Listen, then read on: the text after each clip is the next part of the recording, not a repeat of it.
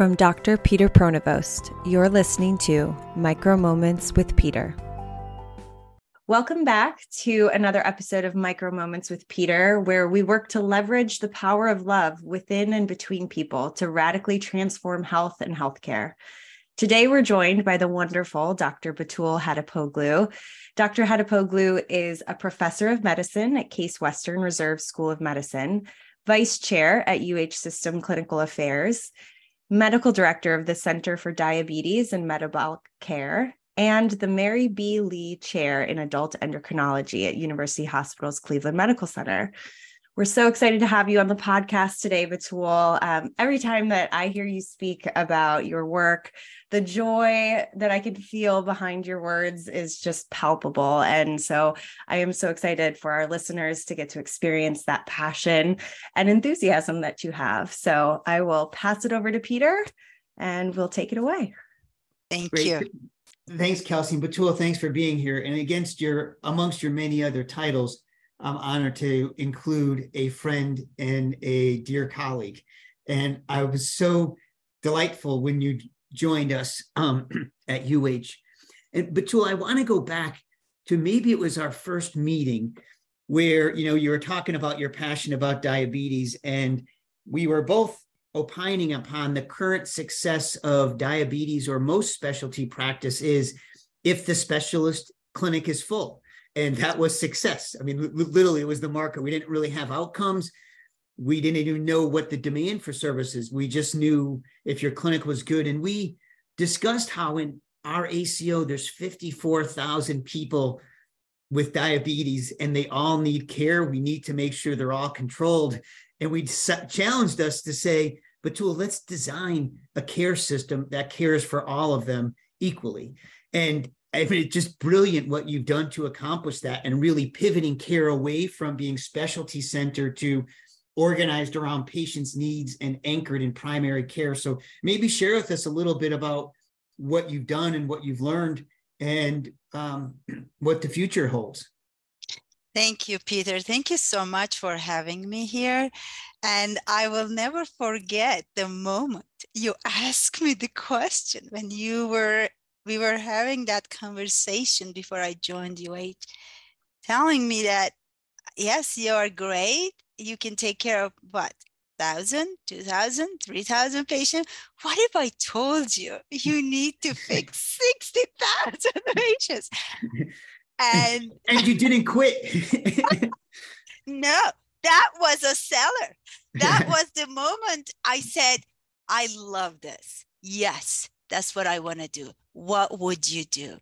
And this is really um, the time where where you remove yourself from a known territory and experiment in unknown territory. Understand the needs and how you could serve you look at the numbers of diabetic in the united states it's approximately 35 million wow. Uh, Americans. You look at the numbers of endocrinologists in the United States, 6,500. And you take a deep breath and say, how are we going to do this? And we know if you have endocrinologists involved in the care, we know it's more success. So it's not about removing the endocrine care. It's about how can you achieve their expertise and wisdom involved and weaved into the care of all these individuals that needs them. And that's what we did, Peter, together with the help of a team and collaboration of our colleagues. I have to really remind ourselves that everybody was on board. They wanted to do the best that will serve the highest benefits and the good of everyone involved. That's what we did. So it was impossible to see these patients, but it was possible to look at their care and design what we thought would benefit them. It was impossible to have everybody see educators, to have everybody see PharmDs, to have everybody see an endocrine nurse practitioner. But it was possible to look at the care that that individual patient needed and assign the person for them. So we made it possible to give an endocrinologist wisdom and knowledge, transfer to the primary care, and transform the care of the patients. Wow, beautiful. Tell me a little bit more how you did it because I know you weren't even physically seeing these patients. It was, but it allowed your productivity, meaning how many patients could get your benefits to, to just go up, you know, a hundredfold. So tell us a little about what that was like. It was about really the help of our um, data management and your team giving us the list of different patients who needed us the most. And then going into their chart, really reviewing as a team, my team, to understand what could be the missing link. What was the gap in the care of this specific patient? And figuring it out either change in medication add medication education care coordination uh, D access to medications you know psychosocial and and maybe referring to psychiatry our team or referring them to cardiovascular metabolic health team. So we just looked around each each um, chart because of our background and our experience already. This was very easy and quick for us. We were just how many very, how many minutes did it take per chart on average? On average, we could really go through a chart in five, less than five minutes wow. to know. And then deciding what to do. In some complicated cases, it takes us a little bit longer but honestly, within a five to seven minutes, the max, we could assign an appropriate um, education or care uh, program for a specific patient and just implement it and tell the primary care, of course, would you agree with this? And they they, if they do, they implement it, and then we also facilitate it uh, and make it faster for access. If a patient needed education and if the primary care was on board, we made sure that patient got the education appointment fast and immediately. If they needed endocrine, we just just get them in. So it was not only deciding what they needed, but also making sure they received what they needed on time. Betul, as you know, in our work, we often say change progresses at the speed of trust, and trust grows when we do things with rather than to people. You know, this intervention, a key part of it was the trust between you and your team and primary care physicians, because oftentimes there's tension between specialists, and and they've been really receptive to your work. Maybe share a little bit about how you built that trust. Yes, and I think um, that is an extremely important part. And I love when you uh, remind people about that point that we have to do it with them, not to them. And this goes to everybody with the team members that you work with, with the patients we work with. And primary care at the beginning didn't understand necessarily why we were doing something like mm. this, right? And we had moments. Hey, but you know, that's a really important point because in so much of our work, what we call these defects in value or gaps in care are invisible to clinicians. I mean, everybody thinks they're well intentioned and they're doing the good thing, but they're not necessarily looking at the data that you are to say, no, no, this patient's A1C is really high. Yes, they are busy. They are themselves overwhelmed, perhaps drowning in the data that they are getting every day, and they don't always see it. So we made it visible and we were there to support them. We became their extension rather than a micromanaging person telling them what to do or what was not going well. As you said, it was trust building and they loved it. At the end, honestly, they absolutely love it because we weren't interfering what we, they were trying to do. We were supporting what they needed to do. That was all. We didn't ask anything more than mm. that. We were just there for them. And that trust building was a key key um, success perhaps point for for this program well, you know but we often say the secret of great care is love and love is the energy that uplifts and connects and i can almost feel the energy. I know when i meet with your team i feel it because you're right. Like this wasn't viewed as down. I think you aligned around a common purpose meaning the patient and they felt your respect for them and it was just a beautiful demonstration of what's powerful. Yes isn't that true? The feeling and bringing the humanitarian piece of care is how I feel perhaps we have lost a little bit in medicine today from different reasons, no one's fault perhaps. But when you bring the change to the physicians or healthcare providers who has their heart in serving humanity, their heart in healing people. That's why they join this business of healing the medicine.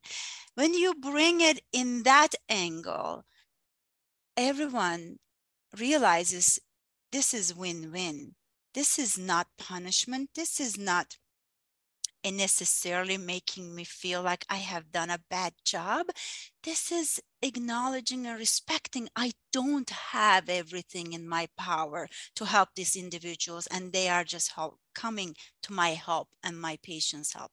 So bringing the humanity, the, the emotional piece to the people are extremely important. I want to share with you this recent experience I had with a pathologist recently at UH.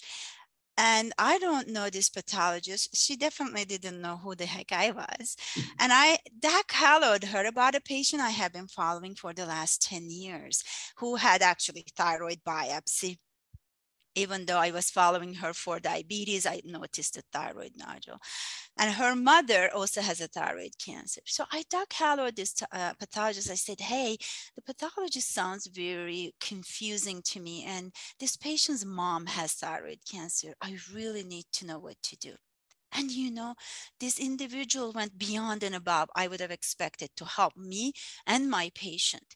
Do things that I absolutely did not think she would do for me and my patient. That was the connection, the click when you bring in a, a presence of this human being that needs our help and everybody jumps in. Hmm. Everybody's in the same boat then. Betul, your story reminds me of this example of Death Valley, which is, you know, the driest, deadliest, most desolate place on earth with the hottest temperatures, and it gets preciously little rainfall. But in 2004, it got a few inches of fluke storm. And a month later, that desolate place was a bloom with a carpet of multicolored wildflowers, right? And it's just, it's the picture is stunning. You could look it up. Um, but what is so amazing about that, you say, how could that happen? Well, the rain didn't bring the seeds. Those seeds were always there in that valley, just like the seeds are in every one of us, like because it love's just innate in us. All they needed is a little bit of water or a little bit of, you know, nurturing, and they bloomed. And so, well, Betul, the human part is amazing and essential but I'm also blown away by your results because we don't have large population health studies that show you could turn the needle. So tell me about your results because I think it's probably the biggest uh, study that we have of impact. Oh, you know how I feel about that. I am beyond myself uh, with happiness. When I sat down with the statistician, I was so nervous. I'm like, what is he going to tell me? Because it wasn't about also changing the way we take care of it, but it was also showing that the change had an impact, that we really w- were able to improve, right? The hemoglobin A1C and other parameters perhaps. So yes, we have 1,000 patients that we intervened in the last one year. We have um, around 700 of them we have the results and it's statistically significant. We made an improvement in their a1cs more than one and a half percent wow, which is profound. it is profound. You should see the results. I am so happy not only that we changed the lives of 1000 patients without seeing them we touched them in in in in this new way of looking at the care. But also it was scientifically impactful. Yeah and, huge. and but to tell the readers or the audience a little bit about a 1% reduction in a1c what does that translate into in in outcomes or cost? You know the cost uh, uh, ways that um, I can't remember the the numbers right now, but I, I thought just, it was around 14 or 15 percent reduction in in their cost from uh, if we get an A1C down. I mean, it's profound. It's profound because when you think about the cost in the United States of the diabetes is 294 billion dollars spent. One out of four dollars, one dollar out of four dollars spent for healthcare goes to diabetes and its complications.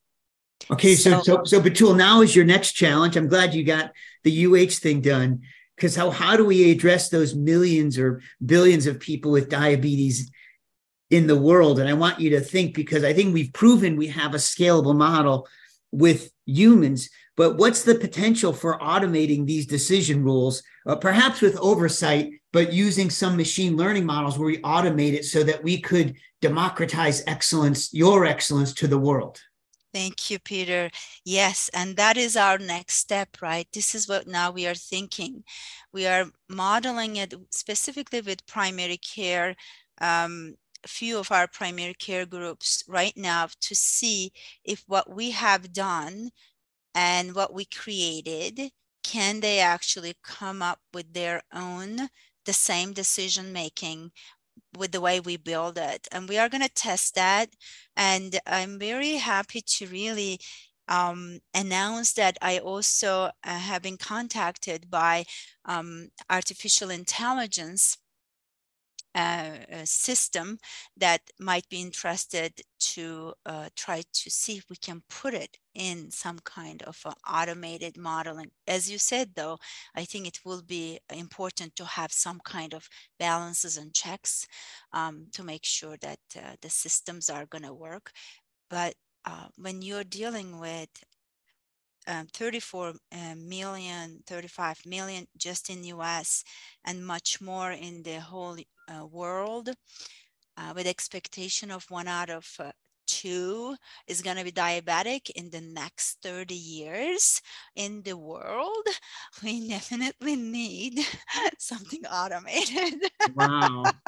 Wow. Betul, this is just breathtaking. And, you know, I think it also uh, reminds us of the need to evolve away from this fee for service where we think the best use of you or an endocrinologist is in a, is in your clinic seeing you know a thousand patients a year rather than screening these patients. And we have to find a way to support and sustain these models because the impact on patients is profound and it's, and it's the kind of things we should be paying for Yes, and that is extremely important. Recognition by the payers, paying systems in different countries, including in the United States, to understand that this care model is valuable and needs to be perhaps um, taken over by instead of the fee uh, per service because at this point I am able to maybe provide this for UH because of UH's generosity to us.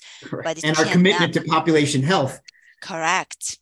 And hmm. it's really um, needs to be recognized outside as well. Well, Betul, this has been an honor. And I'm so glad that our first meeting where you accepted the challenge to care for 54,000 and and we have a model now to scale that and get that done. So on to the 34 million in the US uh, with your model. Thank you, Peter. It was absolutely a great journey.